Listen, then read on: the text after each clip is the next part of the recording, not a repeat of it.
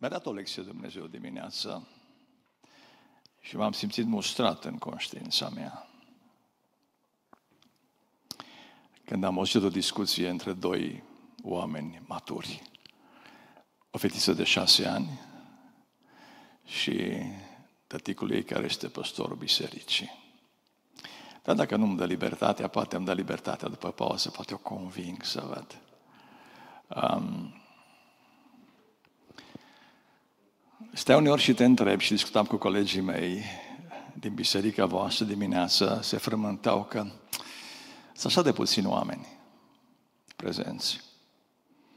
Deși zicea seara Lin, frate, sigur, uh, dimineața să fie mai mulți oameni la întâlnire.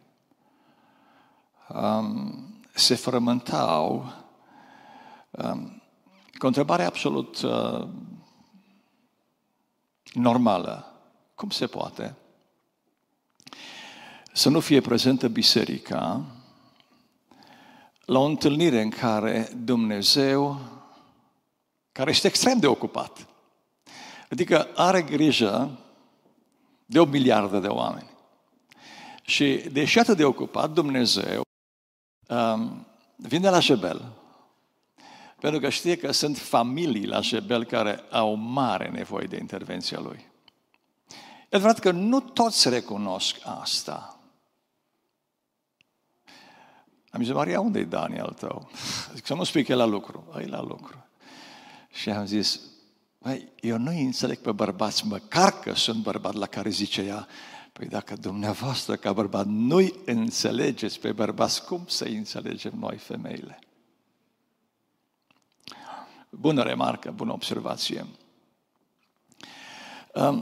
Te întrebi uneori, pe de o parte, fie bărbat, fie femeie, îți dorești o căsnicie mai frumoasă și cred că la fiecare dintre noi și la mine și Atena încape loc de mai multă frumusețe în viața maritală. Toți ne-am dorit o relație mai frumoasă cu soția sau soțul, o relație mai frumoasă cu copiii sau cu părinții. Ne-am dorit, tânjim după asta și când Dumnezeu ne dă ocazia să o facem, nu avem timp. Una dintre, poate cea mai mare nebunie din viața unui om este următoarea. Dumnezeu, Creatorul Lui, își invită creatura, singura creatură care e purtătoarea chipului lui Dumnezeu, invită la o discuție pentru binele creaturii. Și stă creatura asta, stă puiul ăsta de om, stă purtătorul ăsta al chipului de Dumnezeu și spune, hm, tu nevastă, merită să mă duc la întâlnirea cu Dumnezeu? Și se uită la geabul lui, se uită la oferta zilei, care e atractivă. Și cântărește. Și nu-i trebuie mult să cântărească, pentru că dacă ar sta mai mult să cântărească oferta lui Dumnezeu și oferta lumii, dacă ar sta mai mult, zic, sunt convins că ar alege oferta lui Dumnezeu. Dar pentru că suntem învățați să ne trăim viața cu o viteză incredibilă, nu avem timp să cântărim lucrurile. Și imaginați-vă că Dumnezeu se uită de sus la noi și spune, dragule, oprește-te un pic din munca ta pentru că vreau să discut cu tine lucruri care te interesează. Îți văd căsnicia, îți văd falimentele, îți văd înfrângerile, îți văd aspirațiile și auzi, dacă nu te oprești în munca ta, dacă nu te oprești să știi că eu sunt Domnul, n-ai șanse să ajungi la viața pe care ți-o dorești, pe care ai visat-o. Și tu, puile de om, zici, ă, Doamne, stai un pic să mă gândesc, lasă-mă, lasă-mă să mă analizez. Acum vezi că s-a ocupat, Doamne, ă, tu ai timp oricând, că tu ești Dumnezeu. Dar acum tu vezi că s-a ocupat cu chestiile astea. Și Dumnezeu spune, ok, spor la treabă. De aia unii dintre cei care nu sunt aici. Ă, zice bărbatul, lasă că ascult eu pe net. E o mare ispită tehnologia asta. Și apropo de, de ispita tehnologiei, uh, se vorbește tot mai mult și dacă sunteți atenți, uh, interviurile și talk show-urile legate de inteligență artificială sunt savurate de oameni. Și se ridică la orizont o amenințare care nu a existat niciodată în istoria rasei umane. Că tehnologia, că inteligența artificială în curând ne va controla uh, fără să mai avem puterea să spunem nu.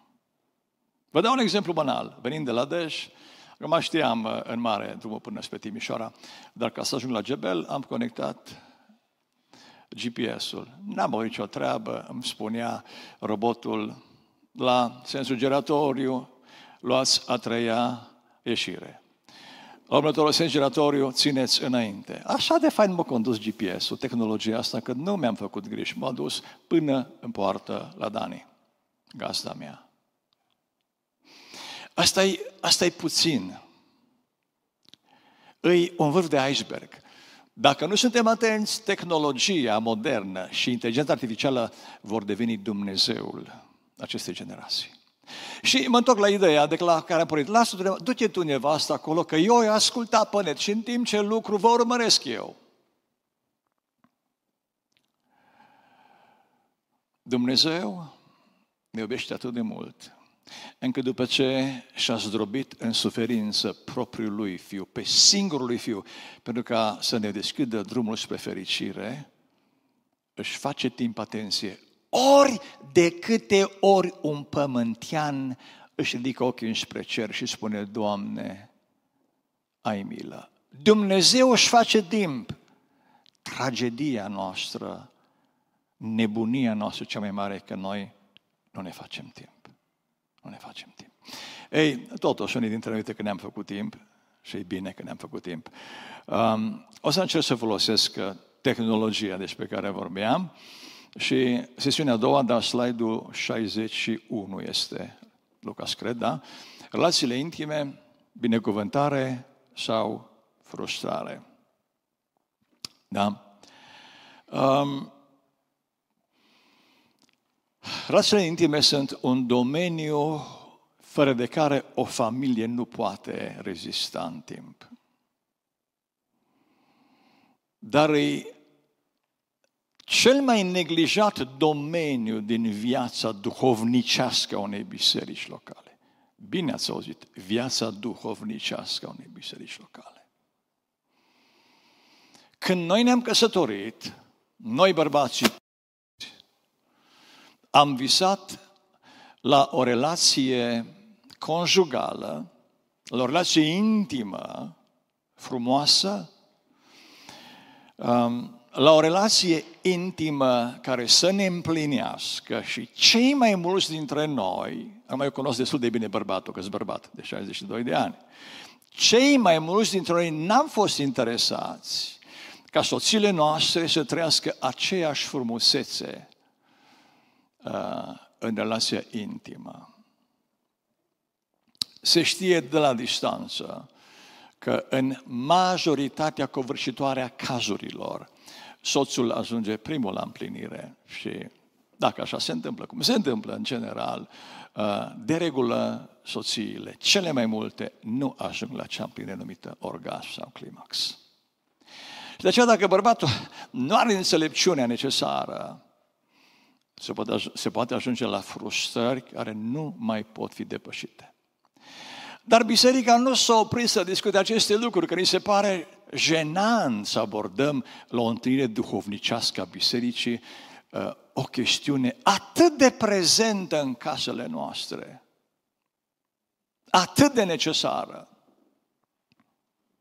Și culmea, uh, deși e atât de necesară această realitate, adică relația intimă, biserica nu și-a făcut timp să își instruiască credincioșii. Și tocmai de aceea, cei mai mulți dintre noi am găsit soluții la această frământare în mediile necreștine. în afara bisericii. Și foarte mulți dintre cei care intră în mariaj, în căsătorie, fie bărbați, fie femei, intră pregătiți în acest domeniu, în această zonă, pregătiți de prietenilor sau mai nou de media. Îl întrebăm pe fratele consilier Google și ne dă mai nou, întrebăm pe un frate mai performant decât Google, pe fratele nostru Chat GPT și orice întrebare îi pui la Chat GPT, această inteligență artificială, îți dă răspunsuri. Nu ne-am făcut timp să ne aplicăm minim asupra Scripturii, să întrebăm pe Creator ce se întâmplă cu noi, ce e de făcut. Ce păstor și-a permis înainte de căsătorie să stea de vorbă cu ea și cu el să spună, hai să vă spună tata ceva. Știu că relația intimă este un liant de bază în relația voastră maritală, așa că hai să vă spună bătrânul păstor ce e de făcut. Noi plecăm de la premiza, pune și părinții, că doar pruncii noștri sunt foarte bine informați. Ce rost are să petreci câteva ceasuri cu fata ta sau cu uh, fiul tău să-i explici câteva lucruri? Și mă amintesc că ne povestea Angela Ciprigan, că aici locuiește nu departe de noi, la o conferință, că atunci când s-a măritat, deci eu veneam dintr-un sat din Moldova și măicuța mea, o țărâncuță, la consiliere mi-a dat un singur sfat și a zis, fata mamei, ascultă pe mama, trei minute nu mori. A fost toată consilierea premaritală. De-o prins bine la Angela. Ei, sunt uh, mame care nici măcar atâta nu-și permit să spună, pentru că le este rușine, le este jenă. Și la fete le este jenă să le întrebe și mai degrabă și întreabă o colegă sau intră pe net să afle um, câte ceva despre relațiile intime. Și de cred că este important, mai ales în contextul foarte complicat și foarte periculos în care trăim ca biserică, să abordăm astfel de subiecte cu toată curăția de inimă, având la îndemână documentele sacre, în care Duhul lui Dumnezeu a avut grijă să ne informeze suficient în acest domeniu. Important este să ne aplicăm minima, să ne dorim să fim învățați de Dumnezeu și nu de alte, um, de alte um, influențe, ori de unde ar fi ele. Și când abordez acest subiect, îmi place cum îl numește unul din uh, scritorii creștini, și anume, el numește relațiile intime Sfânta Sfintelor familiei. De ce Sfânta Sfintelor? Deoarece în relația intimă, în familie, nu mai are acces nimeni decât Dumnezeu. Știți că în Sfânta Sfintelor nu intră nimeni decât Marele Preot și Dumnezeu. Dar dacă acest autor compară relația nu înseamnă că intri în Sfânta Sfintelor ca Marele Preot o dată pe an, nu, ci cât mai des vom vedea. Asta ce înseamnă? Că atunci când vorbim de relații intime, nu avem voie, adică este extrem de riscant să împărtășim relațiile noastre uh, prietenilor noștri de familie, nici măcar părinților. Adică experiența conjugală, sexuală, este o experiență ce ține strict de familia respectivă. Um, Vom încerca să atingem următoarele subiecte, dacă ne ajunge timpul. În primul rând, vom vedea că relația intimă este o experiență ce trece dincolo de chimie și de biologie. Apoi, așa cum spuneam aseară, capitolul 7 din Corinteni este un capitol excepțional de, de bogat în învățătură duovnicească, legat de relația intimă și vom descoperi cele șapte principii care guvernează relația intimă într-o familie creștină.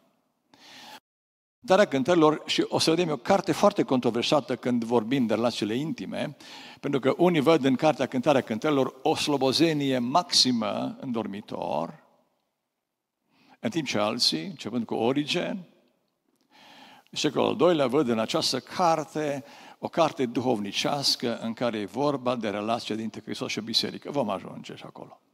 Apoi vom încerca să vedem că, din păcate, unii dintre noi experimentează doar o relație intimă de divertisment în casă.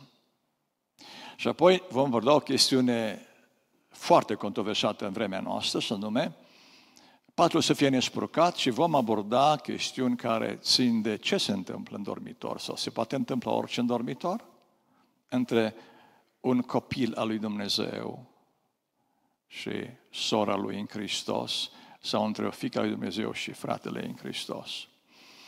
Și hai să pornim cu primul subiect pe care vi l-am sugerat, și anume relația intimă dincolo de chimie și biologie. Când te uiți la, la relația intimă, îți dai seama că prin această relație se atinge cel mai înalt nivel de intimitate, de comuniune, de comuniune de doi pământeni. Nu la voia întâmplării uh, vom vedea că Dumnezeu însuși numește relația intimă singur trup. Cei doi devin un singur trup. Um, dar relația intimă este mai mult decât și biologie. Mai mult decât anatomie și jocul de hormoni sau de hormoni. Și hai să vă, să vă împărtășesc cum înțeleg eu această um, unire extrem de profundă între un bărbat și o femeie, între soț și soție, că bărbatul și femeia sunt purtători echipului lui Dumnezeu și că ei, așa cum era odinoară cortul întâlnirii sau templu, um, sunt structurați de Dumnezeu din trei la trei nivele. Da? Uh, nivelul cel mai uh, bine cunoscut anatomic, fizic, nivelul sufletesc și nivelul uh, domnicesc. Și uitați-vă ce se întâmplă într-o relație intimă într-o căsătorie în Domnul. Da? Avem soțul și soția, care sunt fiecare duh, partea interioară, partea cea mai intimă a omului, apoi în verișul următor sunt suflet cu toate trăirile sufletești emoționale și partea din afară, carcasa aceasta, uh, C.S. lui spune că omul este duh într-o carcasă de carne, adică accentul cade pe duhul. Ori în momentul în care cei doi se unesc prin căsătorie în actul sexual, uitați ce se întâmplă. Se contopesc nu doar două trupuri a unui bărbat și a unei femei, nu doar hormonii, se contopesc nu doar două universuri emoționale, sufletești, ci se contopesc două lumi duhovnicești încât cei doi la cele trei niveluri ajung un singur trup. Adică în, în relația intimă, corect înțeleasă, Dumnezeu a oferit un har, un privilegiu bărbatului și femeii, soțului și soției, încât cei doi să devină una. Deci, într-o asemenea unitate la cele trei niveluri, nu poți vorbi de divorț. Este imposibil. Înseamnă să sfârteci, să rupi, să dezintegrezi ceea ce se numește un singur trup. Acum, când ne uităm la, la relația intimă, este foarte important să înțelegem din documentele sacre, din Scriptura, că Dumnezeu asociază relația dintre el și Israel cu cea dintre un bărbat și o femeie. De asemenea, dacă mă uit în anumite cărți, special în profeți, profeții mari, de exemplu, dar și în profeți mai mici, îl văd pe Dumnezeu care își uh, manifestă gelozia față de Israel când Israelul intră în relații de închinare cu Dumnezei altor popoare, cu Bali, cu Astartele, Moloch și alte zeități din patrimoniul de zei al lumii antice, în contextul în care Israelul își trăia viața. De aceea Biblia vorbește despre adulterul spiritual. Uh, cel mai mare afront la adresa lui Dumnezeu, cea mai mare sfidare la adresa lui Dumnezeu este idolatria. Idolatria. Adică Dumnezeu devine gelos când poporul lui se uită la modul de închinare altor popoare. Da? Când mă uit la cântarea cântărilor, oricât aș încerca să fiu de duhovnicesc, nu pot citi în cartea aceasta nimic despre relația dintre Dumnezeu și Israel. Nici dintre Hristos Domnul și Biserica Lui, ci dacă citesc cu ochi sinceri și luminați de Duhul lui Dumnezeu, văd acolo relația cea mai frumoasă dintre soț și soția lui. Dar o să ajungem un pic mai târziu la câteva detalii care ne vor convinge despre acest adevăr. Um, cele mai frumoase declarații pe care le găsesc în, în uh, profeți se leagă de această dragoste a lui Dumnezeu care și-o exprimă față de iubita lui biserica sau Israelul, dacă este în vechiul legământ. Uh, declarații care seamănă foarte bine cu declarația de dragoste între o soț și soție. Uitați-vă, de exemplu, în Isaia 54. Nu te teme, spune Dumnezeul lui Israel, că nu vei rămâne de rușine. Nu roșii, că nu vei fi acoperită de rușine, ci vei uita și rușinea tinereții tale și nu îți vei mai aduce aminte de văduvia ta. Căci Creatorul tău este bărbatul tău, este soțul tău. Domnul este numele Lui și răscumpărătorul tău este Sfântul lui Israel. El se numește Dumnezeul întregului pământ. Căci Domnul te cheamă înapoi ca pe o femeie abandonată, părăsită și cu inima întristată, ca pe o nevastă din tinerețea lui care a fost izgonită, zice Domnul Dumnezeul tău. Dacă vedeți în Ieremia, capitolul 2, îl găsim Ieremia, care e purtător de cuvânt al lui Dumnezeu și uh, Ieremia îl prezintă pe Dumnezeu ca un bărbat înșelat care este melancolic și spune, mi-amintesc de vremea tinereții tale când mă urmai îndrăgostit pământ uh, secetos și fără, fără apă. Dumnezeu ca să arate frumusețea și valoarea relației intime între soț și soție, compară relația lui cu uh, Israelul sau mai târziu cu biserica, tocmai cu relația dintre soț și soție. Și avem texte ca cel pe care l-am tratat aseară Efeseni 5 sau 2 Corinteni 11, Apocalipsa, când vorbește Ioan despre nunta mielului, când soția lui s-a pregătit și este împodobită ca cea mai frumoasă mireasă pe care Universul a văzut-o vreodată.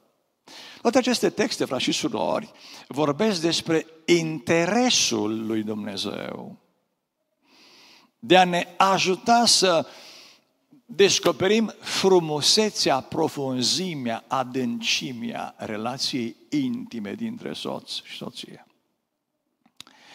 S-a întâmplat însă că în viața bisericii, cel puțin în Corint și nu numai este a, aș putea spune că biserica din Corint este un fel de studiu de caz pe care îl face Duhul în condeul lui Pavel, când în Corint, după ce Duhul Sfânt coboară peste acea comunitate și femeile pe lângă bărbați, bineînțeles, uh, sunt pline de Duh Sfânt și încep să experimenteze vorbirea în limbi și prorocia, comentatorii vorbesc despre o grupare de femei din Corint numite super spirituale, super sfinte care considerau că din moment ce Duhul Sfânt a coborât în viața lor și au devenit temple ale Duhului Sfânt, relația intimă le murdărește. Uh, ar fi fost bine să mentalitate nebiblică să fi rămas în Corint, dar este prezentă în multe biserici pentecostale astăzi. Când unele femei, mai ales femei, consideră relația intimă ca fiind păcătoasă după ce ele au experimentat uh, lucrarea Duhului Sfânt și manifestarea uh, darurilor dovnicești, în special cele două care domină 1 Corinteni 12 și 14 și Pavel se trimis de Dumnezeu să facă rânduială și să pună în gardă biserica din Corint că este într-un pericol, adică să exagereze anumite manifestări în detrimentul altora și să riște sinte pe domenii uh, uh, nebiblice. Se pare că 1 Corinteni 7 este răspunsul lui Dumnezeu prin Pavel la frământarea unor astfel de surori din biserică. Adică spune, spune soția, iubitele, vezi că tu ai văzut că mi-a dat Domnul darul vorbind limbi și a prorociei, oare nu cumva, dacă mai departe um, ne culcăm unul cu altul, oare nu cumva supărăm pe Domnul, oare nu cumva Duhul Sfânt ne părăsește? Există mentalitatea că relația intimă a fost darul lui Dumnezeu pentru o familie, doar pentru procreere. Recent, o familie tânără a divorțat pentru că bărbatul i-a zis mă culc cu tine doar dacă vrei să facem copil, altfel nu pun mâna pe tine că e păcat. Un om care frecventa cercuri de rugăciune, știu asta pentru că am fost implicat în consilierea lor, el n-a acceptat discuția cu mine, doar soția lui, au divorțat deja din păcate și un copil pe drumuri a rămas. Pentru că el a zis clar, la ce intimă familie, mi-a spus Domnul, a zis el, că au descoperit că e doar pentru nașterea de copii. Altfel nu mai acceptă să, nici măcar să-și atingă soția sau să o sărute. Și a lăsat o femeie în depresie cu un copil pe drumuri. În contextul acesta în care așa se privește o relație intimă, Duhul Sfânt prin Pavel în 1 Corinteni 7 vine și pune lucrurile la punct. Și aici am descoperit șapte principii care guvernează relația intimă într-o familie în Domnul. Hai să le, hai să facem cunoștință cu ele și um, le-am prezentat și în cartea Căsătorie garantată pe viață și am suficiente pentru toți, dacă vreți. În primul rând, uitați-vă cu cine începe discuția lui Pavel din 1 Corinteni 7.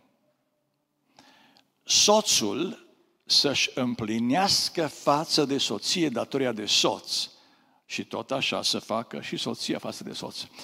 Adică principiul necesității să-și facă datoria față de nevastă. Uitați-vă, și nevasta față de soț. Adică e o necesitate. În ce sens? Relația intimă, frați și surori, este structurată în noi bărbații și femeile de Dumnezeu însuși. El, Dumnezeu, a structurat, a așezat în noi această nevoie. Așa cum uh, a structurat în noi nevoia după hrană și după lichide și nevoia după odihnă, Dumnezeu când ne-a creat a pus în noi această nevoie. La o anumită vârstă, de la pubertate în sus, simți nevoia aceasta. E o nevoie legitimă. Noi suntem vinovați că este în noi. Și un har pe care Dumnezeu l-a așezat. Deci principiul necesității. Mergem mai departe. În același verset, uitați ce spune textul, soțul să-și împlinească față de, datorii, față de soție, datoria de soț, adică relație intimă, și tot așa să facă și soția față de soț.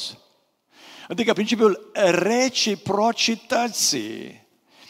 Și el să facă lucrul ăsta, dar și ea la rândul ei.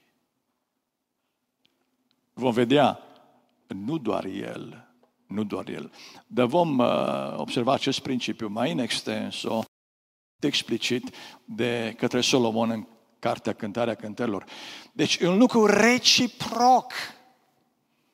Nu doar soțul are această nevoie structurată, ci și soția. E ceva reciproc. E o nevoie reciprocă. Soțul împlinește această nevoie a soției și soția împlinește această nevoie a bărbatului ei. Și unul din textele uh, pe care le vom analiza în cântarea cântărilor va scoate foarte clar în evidență acest, uh, acest adevăr. Al treilea principiu, principiul priorității. Vom vedea eu aici o prioritate de dreapta. Versul 2, același verset. Soțul, atenție, bărbatul, soțul să-și împlinească față de soție, datoria de soț și tot așa să facă și soția. Ce înseamnă asta? Că de regulă, și o să-mi dați dreptate, de regulă în căsnicile noastre, în toate, 99% din cazuri, bărbatul are inițiativa. Da? Bărbatul pornește relația intimă. Soția de regulă răspunde, dacă vrea, că vom vedea și acest aspect. Dacă nu spune că doare capul, sau că e obosită, sau se face că e somn. Ok? Ei, acest principiu care trebuie să înțeleagă mai ales soțiile, soțul să-și împlinească. Pentru că, de regulă, în 99% dintre cazuri, bărbatul este mai înclinat, are apetitul sexual mai mare, este mai dornic. Și dacă n-ați știut, v-am spus aseară, de-aia s-au însurat bărbații cu voi, surorilor. În primul rând de-aia, nu că au văzut că sunteți cele mai sfinte din sat. Nici vorba. Că știu că nu sunteți așa de sfinte. Deci e normal ca bărbatul să ia inițiativa. Nu înseamnă că e neînfrânat. Nu înseamnă că e nepocătit, înseamnă că e bărbat sănătos. Mai departe, um, aș, aș aminti aici um, un pasaj care este extrem de important când vorbim despre uh, principiul priorității, adică principiul care îl arată pe bărbat ca fiind inițiatorul de regulă sau de obicei a relației intime. Uitați ce spune, ce spune uh, Solomon, fiul lui său. Fiule, bea apă din fântâna ta și din zvorul puțului tău. Ce, vrei să ți se versi izvoarele afară și să-ți curgă râurile pe piețele de obște? Bă, băiete, lasă-le să fie numai pentru tine și nu pentru străinii de lângă tine. Izvorul tău să fie binecuvântat și bucură-te de nevasta tinereții tale. Uitați-vă, cerboaică iubită, căprară plăcută, fi îmbătat tot timpul de degălășile ei și fiind drăgostit, necurmat de dragostei. De ce, mă băiete? De ce? Uh, să fii îndrăgostit de o străină și să îmbrățișezi în unei necunoscute. Băi, băiete, te-ai însurat cu ea, bucură-te, savurează pe soția ta și momentele de intimitate. Bărbatul așa este creat, surorilor. Și a trebuit să mulțumim Dumnezeu bărbatul. Um, știu că sunt situații unde se exagerează din partea bărbaților. Știu, dar acestea sunt de obicei uh, rare. Nu vreau să vă pun pe gânduri, ci vreau să spun un adevăr uh, demonstrat anatomic, dacă vreți. Dacă un soț între vârsta de 20 și 30 de ani dorește ca în fiecare seară să se bucure de soția lui, înseamnă că e perfect sănătos. Nu e obsedat, înțelegeți? E normal, e sănătos. Dar bă, omule, da, păi, șase seară, da? Și dacă e deștept, să spună, mă, nevastă, dar seară n-am mâncat. Dar seară n-am băut ceaiul. Dar bine, mă, dar și astăzi. Păi, dar nu trebuie să mănânc și astăzi. Dar pe bine, mă, omule, mă, da. Dar fiecare zi, păi, dar nu în fiecare zi am mâncat. Nu cred că e un bărbat obsedat. Dacă are vârsta pe care o între 20 și 30 de ani. Dacă soțul tău are între 30 și 40 de ani și dacă tot a doua seară vrea să bucure de tine, înseamnă că e un om normal și sănătos, dacă tot a doua seară, ai înțeles? Dacă între 40 și 50 de ani și de doar pe săptămână vrea să se bucure de tine, înseamnă că e, e sănătos, tun. Mulțumește Domnului pentru el. Dacă are peste 50 de ani și cel puțin o dată în săptămână vrea să se bucure de tine, înseamnă că e sănătos. Și pot să mă duc până la peste 80 de ani. Am auzit de un bărbat care la 92 de ani, pentru că nu-l cunoștea pe și-a amintit de femei cu care a trăit după al doilea război mondial. Îi murise soția și l-a căutat în satul natal. Și două din cinci trăiau, aveau peste 70 de ani și s-a culcat cu ele. Moșul de 92 de ani. Deci bărbatul este mai înclinat în domeniul ăsta. Așa ne-a creat Dumnezeu. Punct. Al patrulea principiu este în versetul 4, i auziți. Soția nu este trupul ei, ci soțul. Tot astfel, nici soțul nu este stăpân pe trupul lui, ci soția. Wow. În momentul în care da, băiatului care te-a cerut de nevastă, din acel moment, trebuie să fii conștientă că te-ai dat cu tot ce ești pe mâna lui. Că el are autoritate asupra trupului tău. Nu doar să zică, nu-mi place rochița asta și trebuie să o zică. Nu doar asta înseamnă autoritate peste tine. Și Pavel este foarte concret. Le vorbește celor femei care pretindeau că sunt atât de sfinte, încât relația sexuală le contaminează nu surorilor. Chiar dacă sunt templele Duhului Sfânt. Bărbatul este stăpân pe trupul tău, soră. Chiar dacă tu ai mai multe daruri spirituale decât bărbatul tău. Prin căsătorie tu ți-ai așezat trupul, propriul trup, sub autoritatea soțului tău. Va vedea, asta nu-i de dreptul bărbatului tău să facă ce vrea cu trupul tău. Nu, nu, nu, nu, sunt limite, vom ajunge și acolo. Știi, bărbatule, trebuie să știi că atunci când te-ai insurat cu fata asta și ți-ai dorit mult să spună da, în acel moment tu nu mai ești stăpânul trupului tău. Ea îți poate spune ce să îmbraci și ce să nu îmbraci. Dar mai mult, în dormitor, ea este stăpâna trupului tău. Adică, din ziua anunții, trupul vostru aparține partenerului de viață până la moarte. Așa spune Scriptura. A cincilea principiu. Să nu vă lipsiți unul pe altul de datoria de soț decât doar prin bună învoială, pentru un timp. Cu ce scop? Ca să învățați da, să postiți sau să vă învățați cu postul și cu rugăciunea, apoi să vă împreunați iarăși. Dar de ce?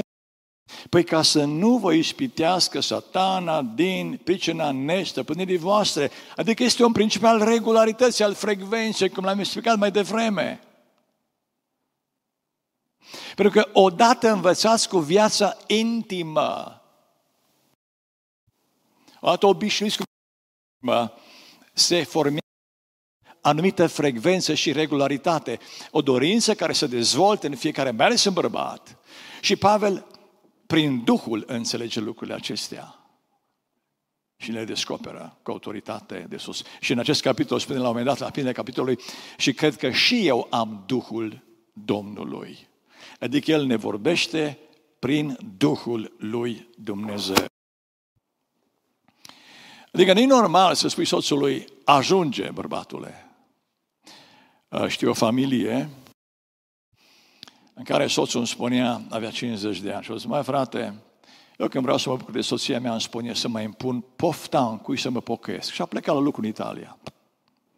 Ce să facă săracul? Adică stă lângă lângă ea și spune, da, mai pochește-te, dar mai înfrânează-te, mai omule, că ai peste 50 de ani. Ce înseamnă asta? Știu ce înseamnă, lipsa de înțelepciune la acea femeie.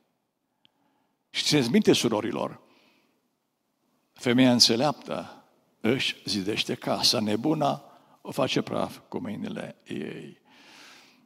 Principiul regularității. 6. În același verset, Pavel spune așa, să nu vă lipsiți unul pe altul de datoria de soț, adică de relația intimă, decât, ia zis, prin bună învoială.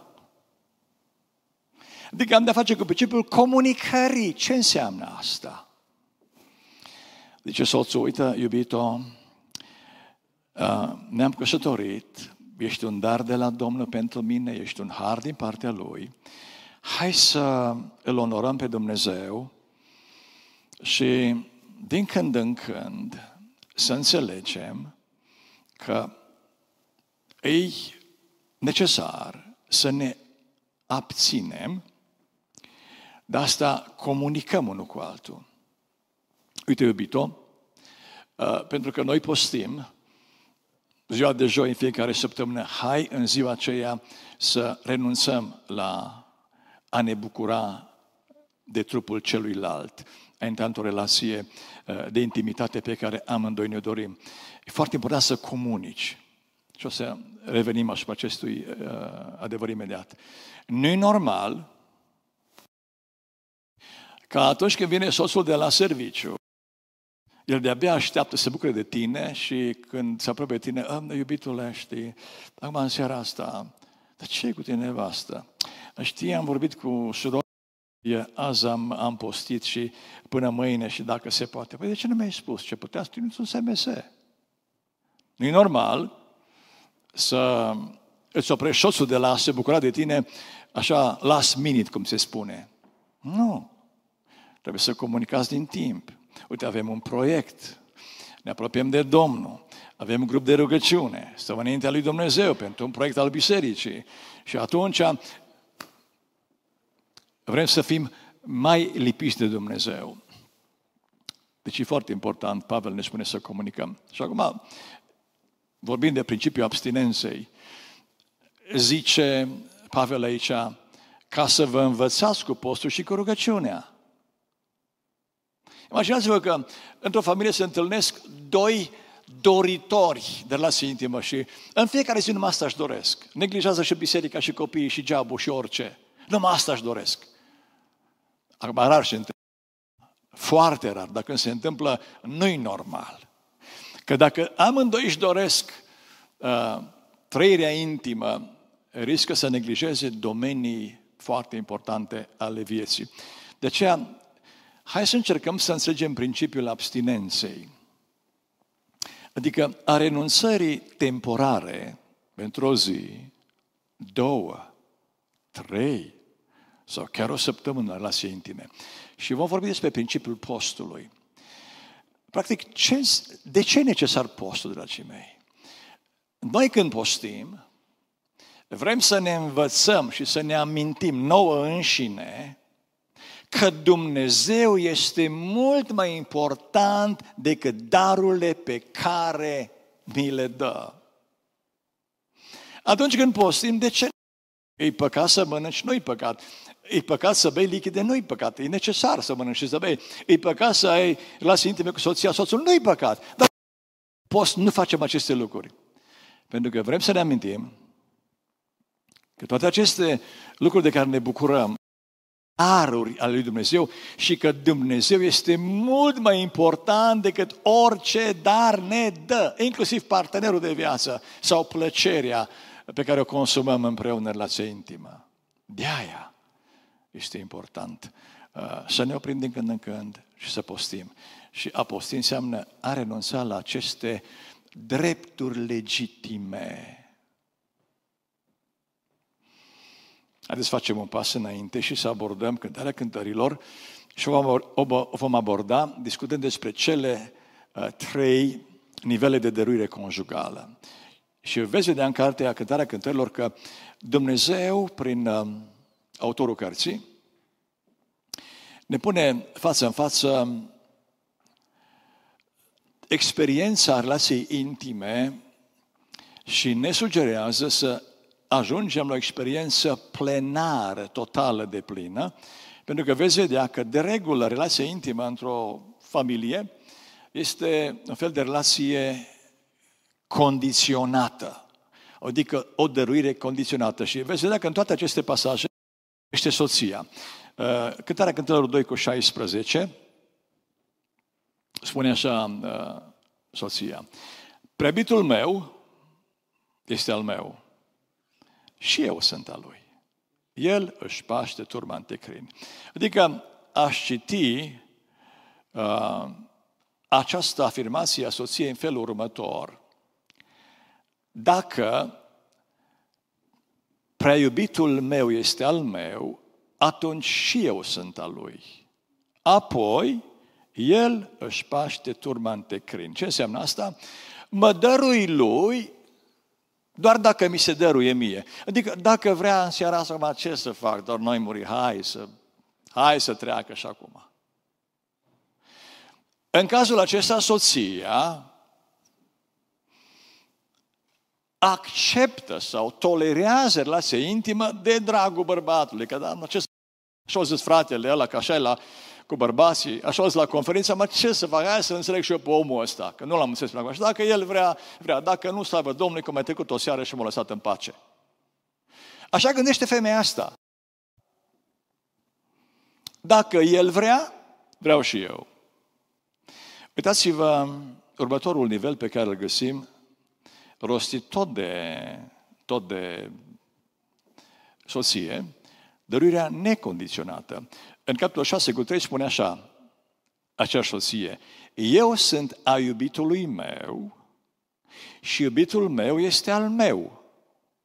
El își paște turma între crini.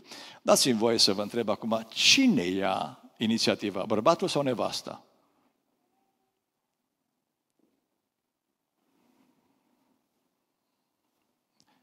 Iertați-vă înainte ce spune ea. Este al meu. Și eu sunt al lui. În această primă fază, sau acest nivel, cine lua? Bărbatul sau nevasta? Bărbatul. Dacă e a meu, dacă, adică dacă mi se dorește ideea, dacă mi se dorește, mă doresc și eu. Uitați-vă în, în afirmația pe care o discutăm. Cine ia inițiativa? Ea sau el?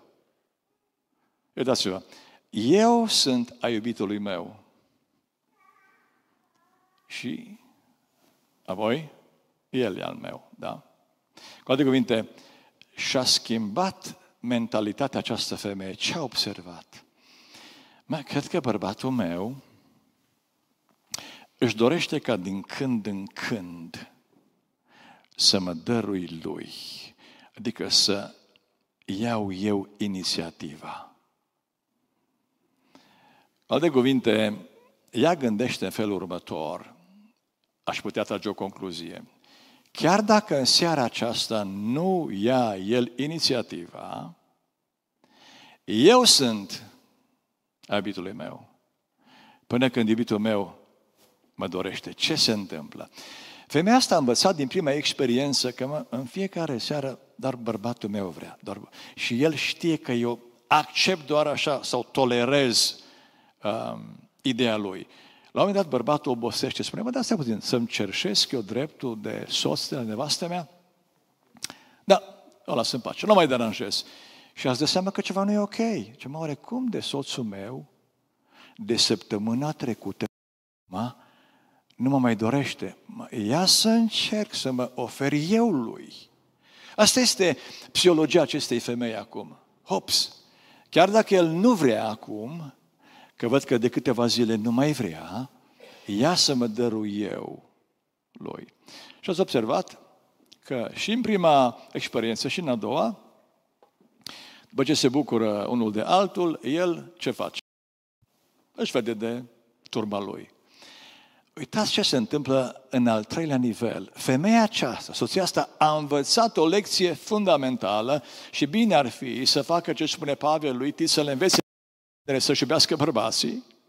A învățat un lucru pe care nu l-a știut ani de zile, și anume, spune textul în 7 cu 10, tot aceeași femeie zice așa, după o experiență mai lungă în căsnicie. Eu sunt a iubitului meu și el dorește de mine. Adică ce a învățat soția aceasta?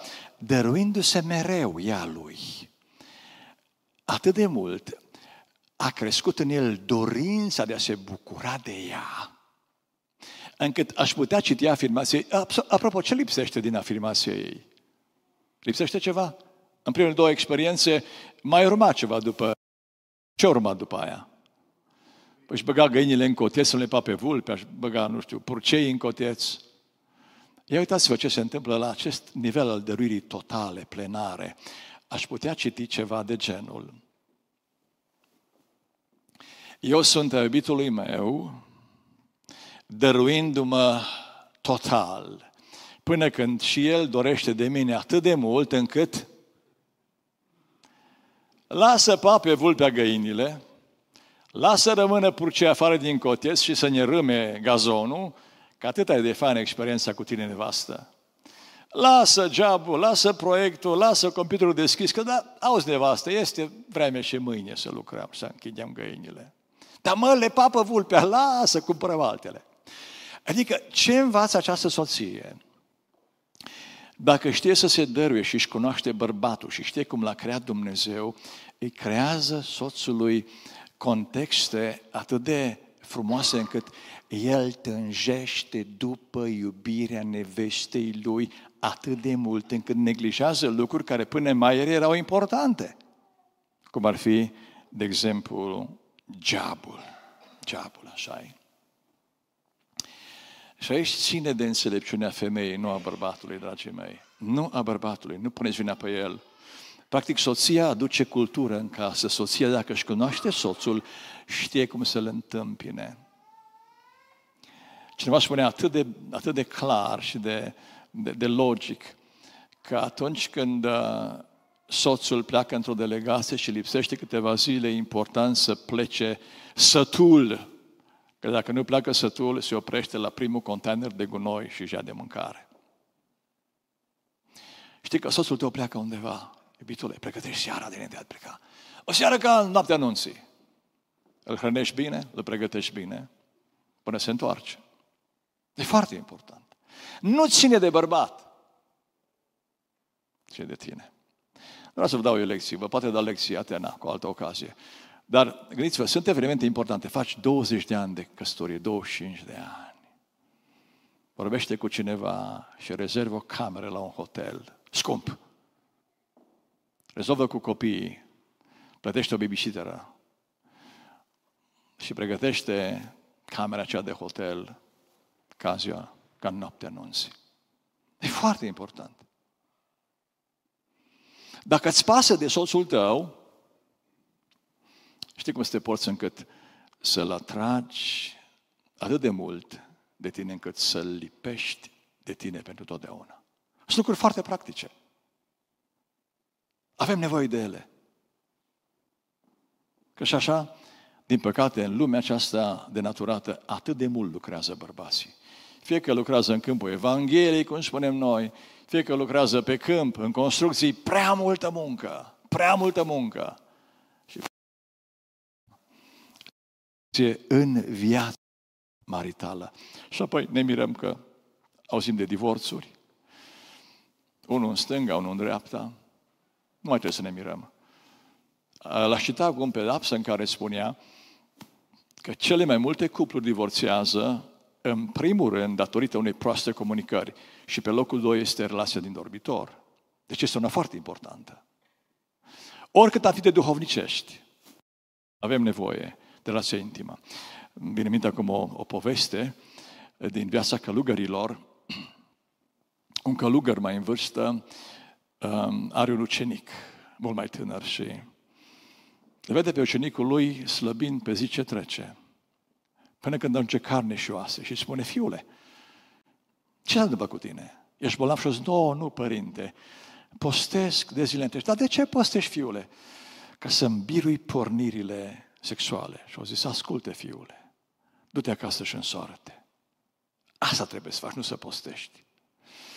Uh, dacă te-ai înșurat, dacă te-ai măritat, n-ai intrat într-o chilie, nu te-ai călugărit, ci din potrivă, te-ai dăruit voie unei alte persoane pentru tot restul vieții. Și dăruirea de bunăvoie înseamnă să te oferi pe tine cu tot ce ești acelei persoane. Nu să aștepți să ți se dăruie, ci tu să oferi.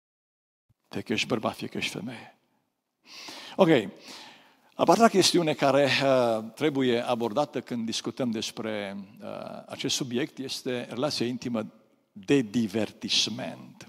Hai să vă spun cum o înțeleg. Este relația intimă în care doar cele două trupuri se unesc și cel mult anumite trăiri sufletești, emoționale, pe care nu le poți ignora. Însă, fundamental în această, acest tip de relație este legătura trupească. Relația de divertisment este de genul Uh, ești plecat de o săptămână de acasă și îți face cu mâna Gomera dintr-o parcare de tir.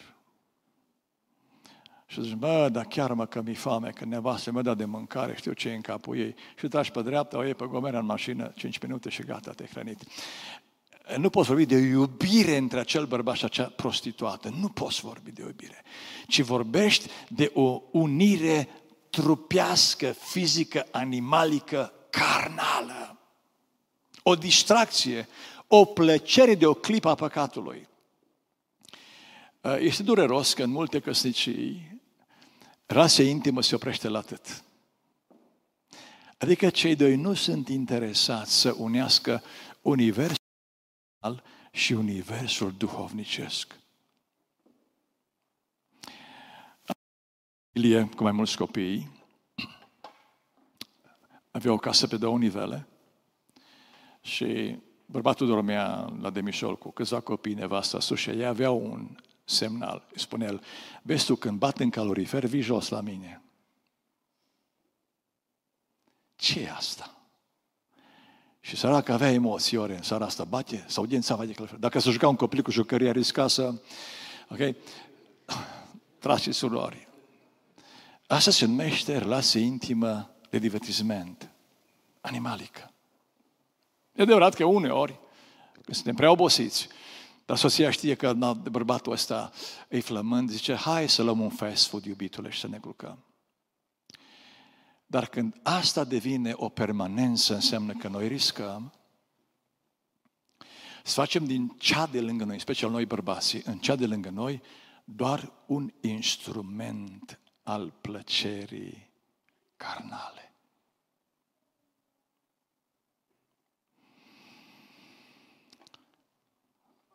De aceea este foarte important să discutăm unul cu altul despre asemenea aspecte ale vieții de familie, vieții sexuale și asta ne împinge la subiectul cel mai controversat, mai ales în vremea noastră. Autorul în epistola către evrei face o afirmație foarte importantă în capitolul 13 cu 4 și haideți să o citim. El spune așa, căsătoria să fie ținută în toată cinstea și patul să fie nespurcat. Pentru că Dumnezeu va judeca pe curvari și pe prea curvari. Acum,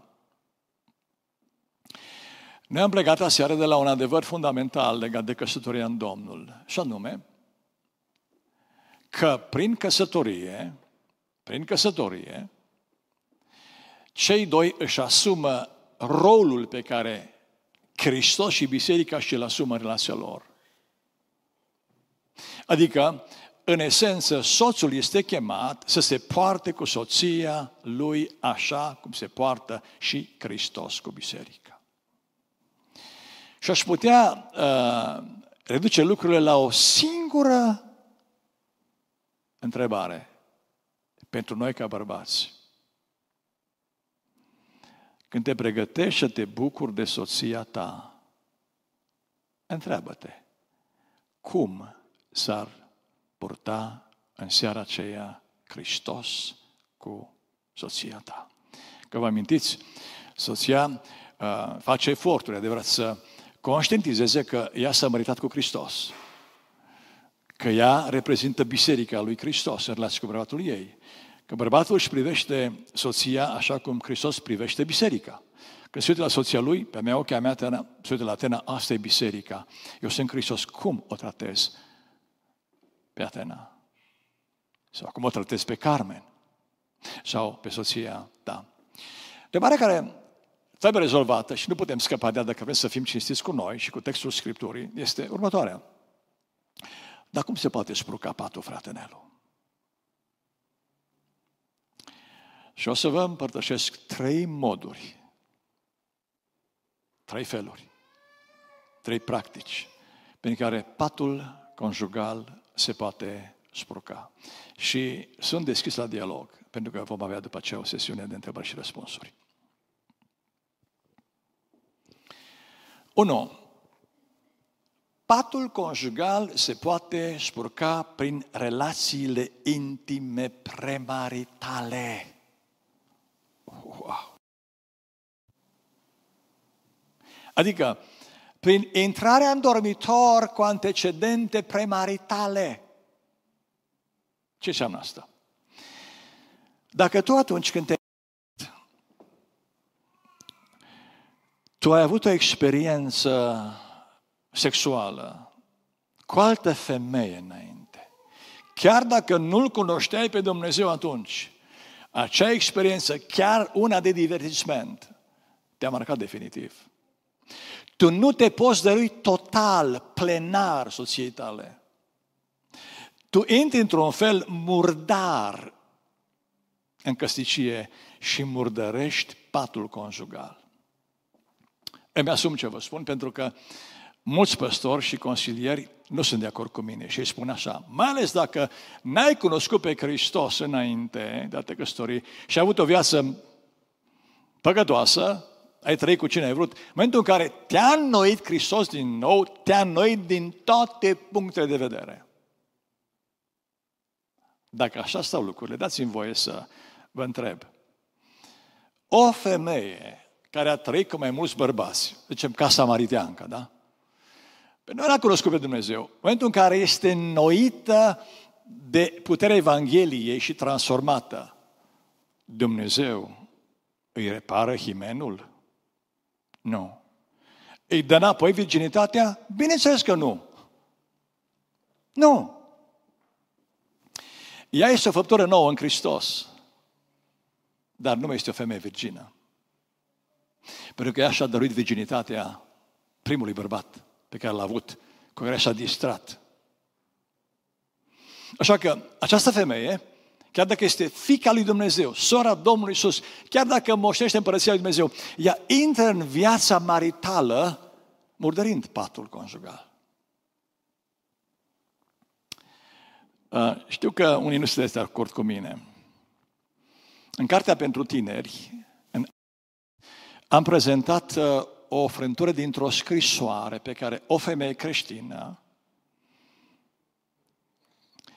îi dă permisiunea lui Dobson să o scrie într-o carte de-a lui. Și în acea scrisoare, această femeie, le spune fetelor să nu facă ce a făcut ea. Le povestește că în liceu și-a dat virginitatea unui băiat pentru că i-ar fi crezut că el va deveni soțul ei. Dar mai târziu, după ce a abandonat-o, ajunge într-o școală creștină, îl cunoaște pe Hristos și acolo își întâlnește viitorul soț. Au deja un copil de a spune așa, regret toată viața că nu i-am putut da soțului meu și tatăl copilului meu tot ceea ce trebuia să dau, demnitatea prin virginitatea mea. Spune o femeie, nu spune un bărbat. Dumnezeu iartă orice păcat, dar tu când intri în mariaj știi că nu dai tot ce ai avut ca femeie sau ca bărbat celui ce ți este uh, soț sau soție. De aceea cred că patul conjugal poate fi contaminat în primul rând așa. De ce spune Apostolul să păstrăm căsătoria în toată cinstea? Că să mă gândesc, mă, odată mă însor, odată mă mărit. Nu pot să mă dărui plenar primului venit. Până când nu sunt convinsă că El e soțul, că El mă cere, când m-a cerut, când am zis da în fața Domnului, după aceea zic, sunt a ta, iubitule, sau sunt al tău. Așa. Um, al doilea mod în care patul conjugal poate fi spurcat și aici toți colegii mei, păstori și consilieri, sunt de acord cu bine, este împărțirea patului conjugal cu o altă persoană pe lângă partenerul de viață, adică adulterul, adulterul, adulterul. Curvia, prea curvia e numită în Biblie. Adică tu ești într-o relație, într-un legământ cu soția sau soțul și în același timp tu trăiești și cu altcineva tu murdărești patul conjugal pentru că aduci încă o persoană în patul tău. Trebuie să înțelegem un adevăr fundamental că deși Dumnezeu iartă orice păcat, sunt păcate ale căror consecințe ne urmăresc toată viața. Domnul iartă. Și interesant, unii oameni din biserică nu înțeleg că deși Domnul iartă, El nu poate lua de peste noi consecințele păcatului. Tocmai ca să ne dăm seama, vorba lui Pavel din Roman 7, cât e de păcătos păcatul, adică ce ravagii poate face. Eu am avut un prieten și coleg de teologie în Statele Unite, un american pur. Și după ce ne-am întors din America cu familia, uh, ne-a făcut o vizită și l-am, l-am invitat să vorbească elevilor de liceu, unde le predam religie la Dej. Și l-am auzit prima dată în viață uh, vorbind despre acest, uh, această file din istoria lui pe care n-am cunoscut-o în America. El își spunea la fete așa, fetelor, eu n-am cunoscut pe Dumnezeu, lucram pe o platformă maritimă în America și mi-am trăit viața cu oricine am vrut. Dar țineți minte, fetelor, le spuneam la liceenele de acolo, în școală, orice experiență sexuală cu oricine te face un singur trup ca acea persoană. Nu poți scoate asta din tine niciodată. Ceva rămâne pururea în tine. Cât trăiești, rămâne ceva din experiența Nu poți uita, pentru că ai fost un singur trup cu acea femeie, cu acel bărbat. Pe ce te căsătorești, nu poți uita asta. Dureros am aflat că prietenul meu Rick, cel mai bun prieten american din școală, a divorțat de Debbie, soția lui. Se pare că au lucrat și aceste experiențe premaritale la divorțul lor. Avea o familie frumoasă, îi admiram când ne întâlneam. Acum este divorțat.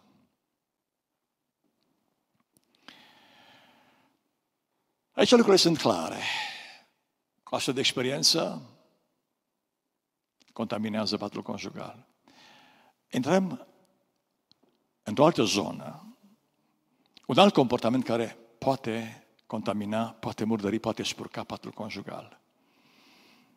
Și anume, perversiunile sexuale sau relațiile intime anormale. Adică, hai să pun o întrebare normală directă. Avem dreptul să facem orice în dormitor cu soția sau cu soțul?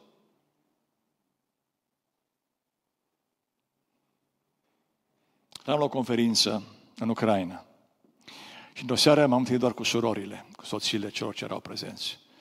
Și o femeie venită din lume, foarte curajoasă, zice, frate păstor, vreau să spun o întrebare. Eu m-am pocăit cu bărbatul meu din lume, a venit din lume și a făcut toate prostiile. Pot face cu bărbatul meu orice în dormitor? A fost foarte directă femeia asta. Unde cei ce vin din lume au curaj mai mare decât cei ce se dezvoltă în bisericile noastre. Acum, ce să-i spun la această femeie? Iosif, dacă te întreabă cineva, Alin, dacă te întreabă, Darius, dacă vă întreabă, auzi, frate, poate face soțul meu cu mine în dormitor tot ceea ce își dorește? În urmă cu mai mulți ani de zile m-am trezit cu un frate, a dat un telefon și a zis, frate, păstor, vreau să stau de vorbă cu dumneata. A venit la Dej și vă spun pe scurt povestea lui. Frate, păstor, am o prietenă, o iubesc, vreau să mă sor cu ea. Dar vreau să vă spun că am făcut cu ea în dormitor tot ce am văzut în filmele pornografice. Acum, când îmi spune cineva așa ceva, mă gândesc, mă, și eu am o fică. Și am doi băieți. M-am pus în păpucii tatălui acelei fete. Zic, vreau să o cunosc și pe ea. O fată firavă. Când am văzut-o, mi s-a făcut milă de ea. Care era problema lui? Era frică, nu cumva ea să îl refuze. Nu ceruse încă de soție. Vă mărturisesc când mi-a spus el cum a tratat-o, îmi venea să-l bat în numele Domnului. Fizic să-l bat. Să-l tai în bucăți. De pentru că sunt în nou legământ, n-am dreptul să fac asta. Dacă ar fi trăit David, spuneam, David, ocupă-te un pic de fratele ăsta. I-am spus fetei așa, măi, mă, da. Să nu cumva să te măriți cu omul ăsta. Pentru că te va nenoroci. I-am zis, băi, fată, dacă acestui beat nu i-a păsat de tine, ți-a clăcat demnitatea, te-a făcut preș și cârpă, nici măcar logodnică nu ești, Ce va face cu tine când vei fi soția lui? Și ce mi-a spus fata asta? Frate păstor, și păstorul cu tare, toți l-ați știut dacă asta numele, la fel mi-a spus. I-am spus lui băiete, după ce am discutat și cu fata, îmi pare rău să spun, da, nu te-aș făti stensor cu Acum, dacă eram în vechiul legământ, Moise spunea așa, dacă un bărbat se culcă cu o femeie, pedeapsa să se însoare cu ea și niciodată să nu o lase, să se învețe minte. Nu, nu puteam să-l oblig pe ăsta, care mi se părea o brută, să ne îndrocească fata asta. Mă întorc la întrebare. E soția ta. Poți face tot ce trece prin cap cu ea în dormitor. Păi, frate, nu zis Pavel și ne-ai spus mai înainte, tu, 1 Corinteni 7, uh, că nevasta nu-i stăpână pe trupul ei, ce bărbatul. Păi dacă eu stăpân pe trupul ei, nu pot face cu trupul ei ce vreau eu. Hai să vedem. Și hai să discutăm un principiu din Biblie pe care îl găsim în Scriptură și în viața credinciosului. Principiul pomului interzis. Genesa 2, știți foarte bine uh, istoria. Domnul Dumnezeu a luat pe om, l-a pus în grădina Edenului ca să lucreze, să o păzească și a dat porunca aceasta, da? 2 cu 16. Poți să mănânci, iau zis, după plăcere din toți pomii din grădină. Dar din pomul cunoștinței binelui și răului să nu mănânci. Dar de ce, Doamne? Păi în ziua în care vei mânca din el, vei muri categoric.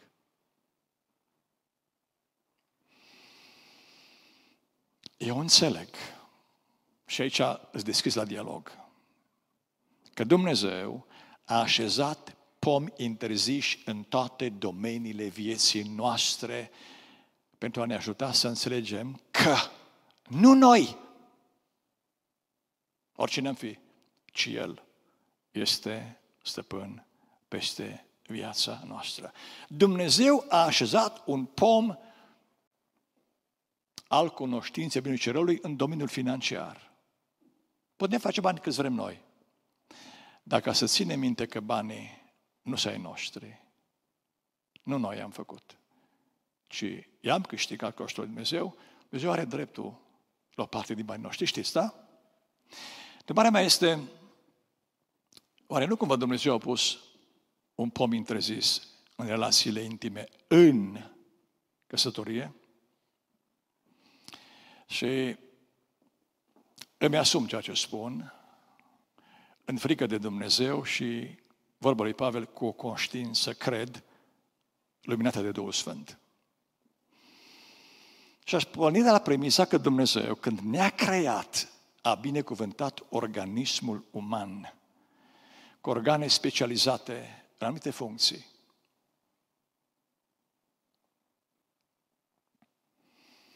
Asta înseamnă că a schimba funcțiile anumitor organe înseamnă a perverti acele funcții. Eram la o conferință cu familiile la Galați, acum câțiva ani de zile și am abordat subiectul acesta și în timp ce încercam să răspund, cum o fac și acum, o soră din biserică a zis, frate pastor, îmi dați voie să răspund eu. Deci eu sunt medic de profesie. Pot răspunde la întrebarea aceasta? Și am zis, da, soră. Și ascultă mădă, colegă de ta, mai, mai în vârstă. I-a spus așa, doamnă doctor, când voi mânca cu altceva, o să fac dragoste cu bărbatul cu altceva nu cu ce am fost dotată să fac. Și aparent, doamna doctor, o răspuns la întrebare. Acum, dați-mi voi la o întrebare, nu-i grea. Dacă aveți curajul, răspundeți. Când Dumnezeu a creat femeia, de ce a dotat-o cu sâni? Care e rolul sânilor unei femei? Care e rolul? Spuneți, care e rolul sânilor? Care? De ce au mamiferele sâni? Să alăpteze feții, pruncii, bebelușii. Nu așa, sânii unei femei au fost dăruiți de Dumnezeu femei ca să alăpteze copiii. Am o întrebare, un pic mai delicată. Vă amintiți ce spune Solomon fiului său? Băi, băiatul tati, de ce ai îmbrățișa sânii unei necunoscute? De ce soților le plac sânii soților mai mult decât le plac la bebeluși? Sau cel puțin la fel de mult. De ce oare? Dacă sânii au fost destinați hrănirii bebelușilor, de ce toți bărbații sunt atrași de sâni, de sânii soților lor? Uneori, din păcate, de alți sâni. De a Solomon îl pune în gardă pe fiul său, atenție. De ce? Se știe că Dumnezeu când ne-a creat, ne-a creat cu niște zone erogene care stârnesc atracția. Zone senzuale. Bun. Nu vă spun mai multe lucruri, că știți. Înțelegeți și ceea ce nu spun. Ok? Diavolul este un mare expert în a perverti tot ce e mai frumos în ființa umană.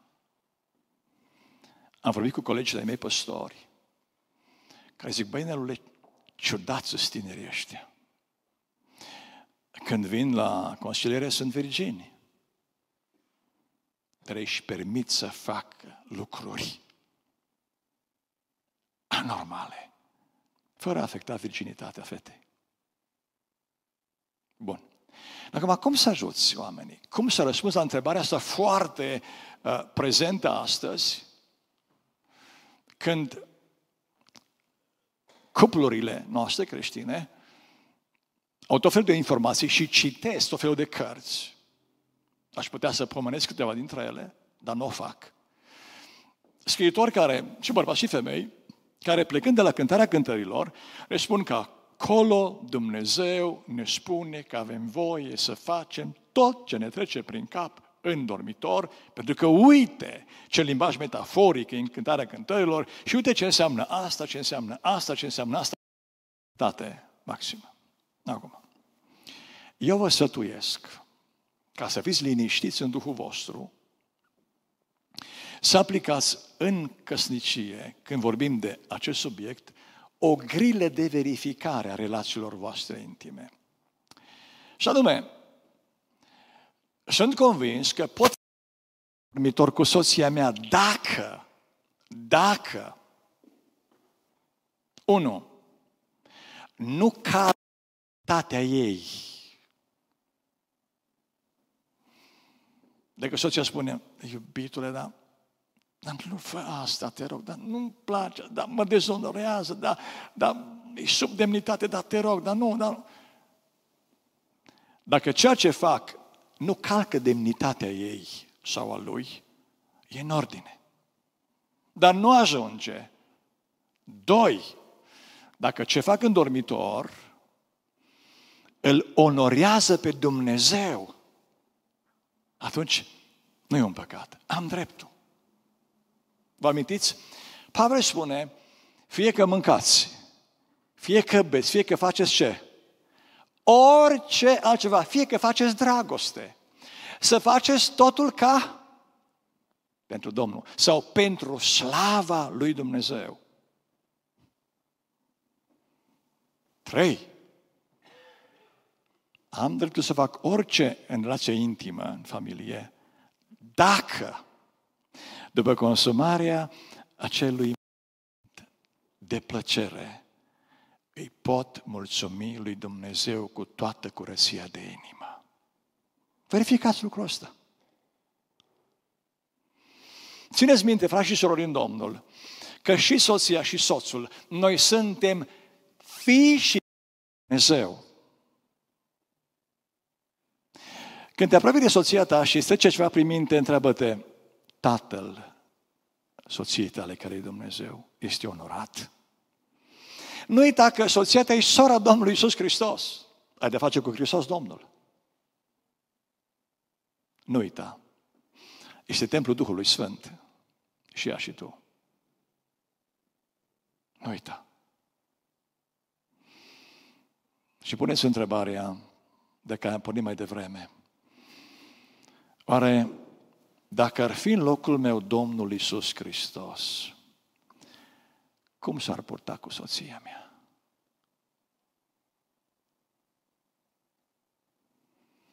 Pentru că de regulă știu ca bărbat, de regulă bărbații au fantezia mai dezvoltată și sunt mai slabi în zona asta. Deci e foarte important ca soția cu înțelepciunea ei să zică stop. Vă sfătuiesc în numele Domnului, pe întâlnirea de astăzi, vorbiți deschis unul cu altul, înaintea lui Dumnezeu cu curăție de inimă. Spune soției, mă, dar mă simt, îmi doresc asta, vreau asta. Nu știu cum e, dar mi-ar plăcea că am auzit, că se vorbește, că e trendy, că e așa, că e așa. Discutați unul cu altul. Comunicați. Fiți transparenți unul cu altul. Pentru sănătatea relației voastre și pentru onorarea lui Dumnezeu, pentru liniștea voastră interioară. Și zic, uh, Domnul să ne ajute. Și aș încheia. Um,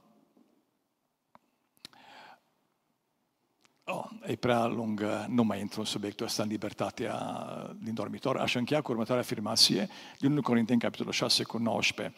Nu știți că trupul vostru este templul Duhului Sfânt care locuiește în voi și pe care l-ați primit de la Dumnezeu și că voi nu sunteți ai voștri, căci ați fost cumpărați cu un preț. Proslăviți dar pe Dumnezeu în trupul și în Duhul vostru care sunt al lui Dumnezeu. Și zic, Doamne, ajută-ne. Amin.